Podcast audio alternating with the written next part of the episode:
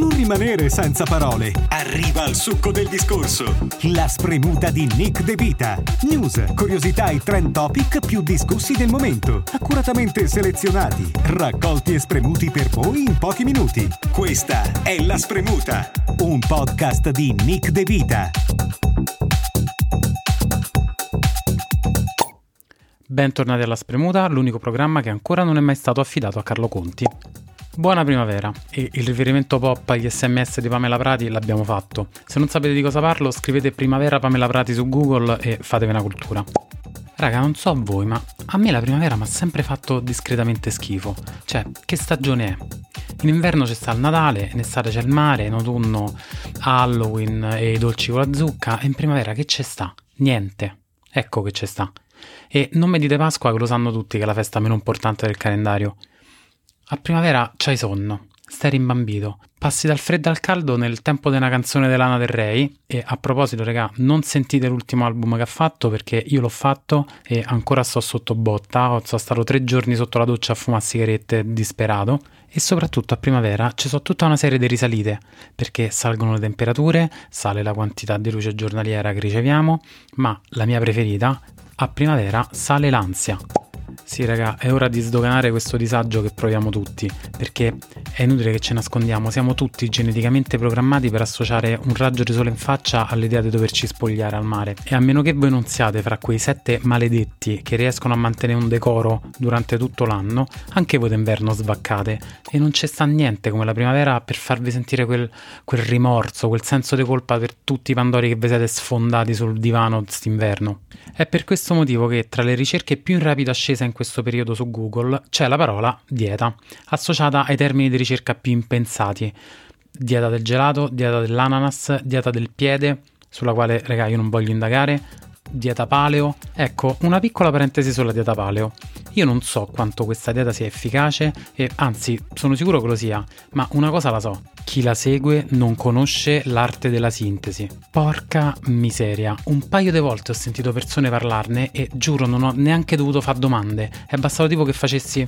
Mm-hmm, che questi mi hanno aggredito con tre ore di spiegazione su quello che mangiano durante il giorno. Che poi ragazzi, rivediamo sto piano di comunicazione, perché dire che il presupposto della dieta paleo è mangiare solo cibi che esistevano nell'era paleolitica, cioè a me un po' già mi fa ridere come cosa, perché non è che mi stai a di mangiare come negli anni 60 quando la frutta era più buona, No, l'era paleolitica. Cioè, io ma che cazzo ne so che cosa si mangiavano nel paleolitico e soprattutto stiamo a far finta che non ci sia stata un'evoluzione della specie? Al che ti rispondono, ma no, puoi mangiare carne, pesce, crostacei, molluschi, verdura, semi, radici, bacche, frutta, miele e sono concessi anche tè e caffè che te voglio dire nel paleolitico ci ricordiamo tutti che andavano alla grande insieme agli infusi fit via. Premesso questo vi dico, l'alimentazione sappiamo tutti che è la base per la nostra salute e sappiamo anche, ma vabbè non fa male ripeterlo, che per raggiungere un certo obiettivo di dimagrimento è importante essere seguiti da un professionista, bla bla bla, che ci faccia una dieta personalizzata. Piccola parentesi, io due anni fa sono andato da un nutrizionista e in quell'occasione ho detto, sai che c'è, visto che non era la prima volta, ho detto Nico, stavolta devi essere sincero. Quindi, prima domanda mi fa: quanto alcol bevi? E io serio, tanto. Lui sì, vabbè, però diciamo quantifichiamo una media di drink che bevi a settimana.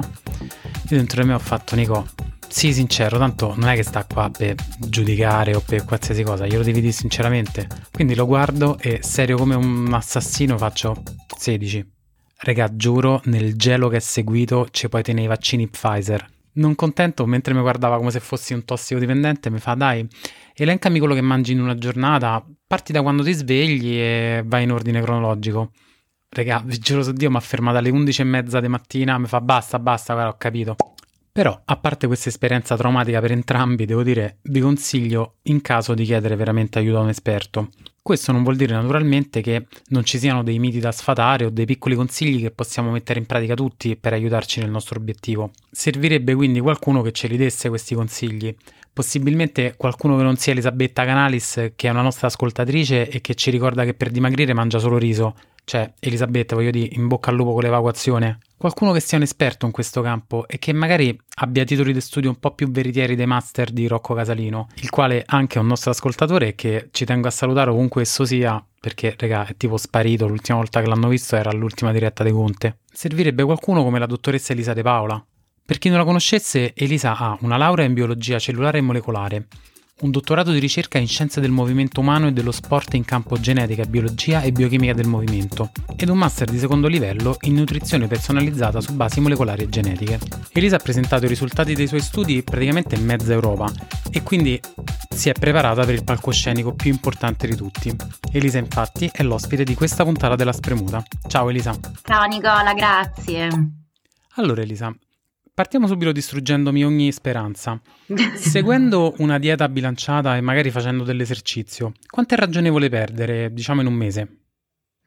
Allora, mm, diciamo che non si può dare una risposta universale a questo tipo di domanda, mi dispiace dirtelo, perché dipende sempre dal peso di partenza del paziente e diciamo anche dal, dal grado di obesità iniziale e sicuramente c'è da dire che è sempre meglio perdere peso sul lungo periodo perché questo permette di garantire dei risultati durevoli nel tempo, piuttosto che invece perderlo nel giro di poco tempo.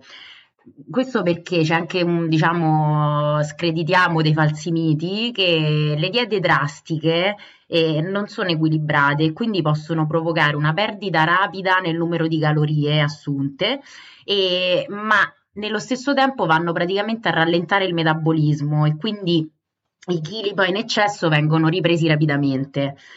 Il, se però vogliamo focalizzarci sui numeri, eh, possiamo dire che a livello teorico eh, un chilo di grasso corrisponde a circa 7000 kcal. Quindi se noi ad esempio partiamo da un piano alimentare che prevede, non so, un deficit calorico di 500 kcal al giorno, possiamo dire che quindi in due settimane si raggiungono le 7000 kcal, quindi la perdita di diciamo un, un, chilo di grasso che corrisponde a un, un chilo e qualcosa di peso corporeo. In un mese, quindi all'incirca, si dovrebbero perdere due chili e qualcosa e se consideriamo invece le perdite d'acqua 3-4 kg. Perfetto. Google Trend ci dice che il primo termine di ricerca associato alla parola dieta è la parola chetogenica. Che cos'è la dieta chetogenica e secondo te è fattibile? Guarda, questa è una bellissima domanda. Grazie mille, dottoressa. Nei, negli ultimi anni si parla molto di dieta chetogenica, come è notato su Google, e, e anche diciamo che ha provocato diversi dibattiti nella comunità scientifica perché praticamente in cosa consiste? È un regime alimentare che praticamente va a ridurre in modo drastico i carboidrati aumentando invece le proteine, ma soprattutto i grassi. Quindi lo scopo di questo sbilanciamento, diciamo in queste proporzioni, è quello proprio di andare a costringere l'organismo a utilizzare i grassi come fonte di energia. Quindi sicuramente nel breve periodo porta a una significativa perdita di peso. E è stato osservato anche che eh, c'è un miglioramento anche nei livelli del colesterolo totale, della glicemia, ad esempio anche della pressione sanguigna.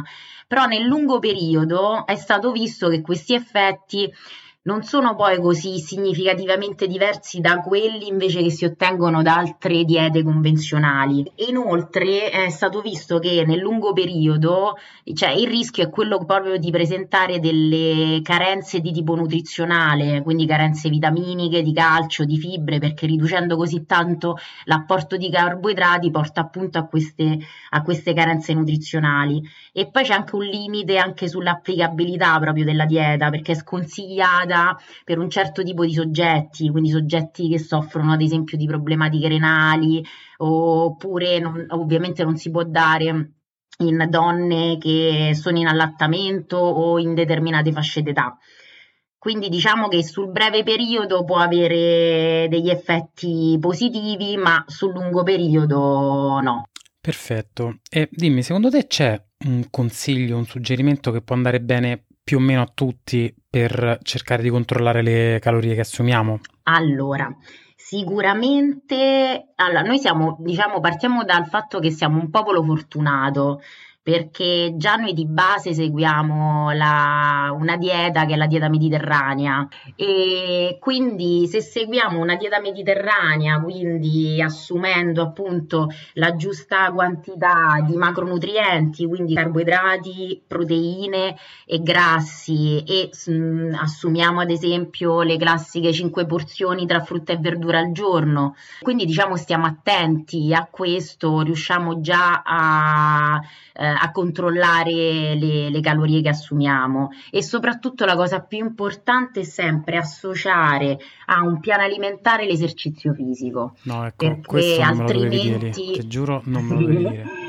Perché altrimenti diciamo che poi è anche mh, più difficile perdere peso e, comunque anche per migliorare diciamo proprio lo stile di vita. Certo, e prendere l'abitudine a farlo. Eh, parlando di abitudini, secondo te qual è l'abitudine più sbagliata? sbagliata che le persone fanno quando si parla di dimagrimento? Guarda, sicuramente è saltare i pasti. Che tutti pensano, vabbè, salto il pranzo così eh, evito di assumere determinate calorie durante la giornata e recupero poi a cena oppure saltando la colazione. Questo è sbagliatissimo perché mh, non uno tende appunto a pensare che saltare i pasti è un metodo valido ed efficace per perdere peso. Invece cosa accade? Che il corpo quando viene privato di cibo va in allerta e quindi che cosa fa? Rallenta il dimagrimento perché questo porta a un calo di zuccheri nel sangue con due conseguenze importanti. Il cervello desidera più cibo, quindi vuole mangiare e inoltre aumenta il desiderio di carboidrati proprio per ristabilire i livelli di zuccheri. E quindi dopo aver saltato un pasto non solo si arriva più affamati, ma si rischia poi anche di abbuffarsi di quello che viene chiamato cibo spazzatura. E quindi diciamo che un'abitudine prolungata a saltare i pasti principali, quindi colazione, pranzo, cena, nel tempo porta invece che a perdere massa grassa a perdere proprio la massa magra. Quindi un consiglio che ad esempio mh, si può dare è quello di eh, fare pasti e piccoli durante la giornata, in modo tale che si stabilizzano così i livelli di zucchero nel sangue e si porta a seguire così una dieta più sana e una mh, più favorevole perdita di peso. Invece qualche falso mito che tutti pensano sia corretto, invece è sbagliatissimo. Eh, quanto tempo abbiamo, Nicola? Tutto quello che vuoi, fai pure. Allora, una cosa che voglio dire, i carboidrati non fanno ingrassare e non devono essere evitati quando si segue una dieta dimagrante, perché gli alimenti come il pane, la pasta, i legumi, la frutta Ah sì, apportano carboidrati, però anche vitamine, minerali, fibra, che sono comunque fondamentali per la nostra salute. E altra cosa, non è vero che i carboidrati la sina fanno ingrassare, cioè io no, la pasta a cena non si mangia, quante volte l'abbiamo sentito? Perché non è importante il momento della giornata, ma quanti, la quantità di carboidrati che si introduce durante proprio giornalmente. Ah, io ti voglio e... ringraziare perché veramente questa è una notiziona grazie a nome di tutti quelli che ascoltano. Prego, prego, prego. Poi un'altra cosa c'è da dire, che tra l'altro è stato visto che sembrerebbe che assumere carboidrati la sera eh, favorisca anche la produzione di serotonina e che mh, mm, permette così, diciamo, di migliorare il riposo. Quindi chi soffre di insonnia, in realtà un bel piatto di pasta potrebbe migliorare la nottata. E poi guarda te, ne, guarda, te ne dico giusto altre due, proprio così da sfatare dei, dei falsi miti. E il glutine. Il glutine non fa ingrassare, questo ultimamente si tende a togliere il glutine non così, mai sentita. perché si pensa che faccia ingrassare, ma gli alimenti senza glutine, se si, se si paragonano a quelli con il glutine, in realtà hanno lo stesso valore calorico. Quindi cioè, lasciamo eh, alle persone che eh, purtroppo hanno una diagnosi di celiachia eh, i cibi senza glutine, ma chi può mangiarlo lo mangi tranquillamente. Perfetto. E un'ultima cosa, Vai. gli alimenti light, tutti, mm. le diete, allora io prendo l'alimento light.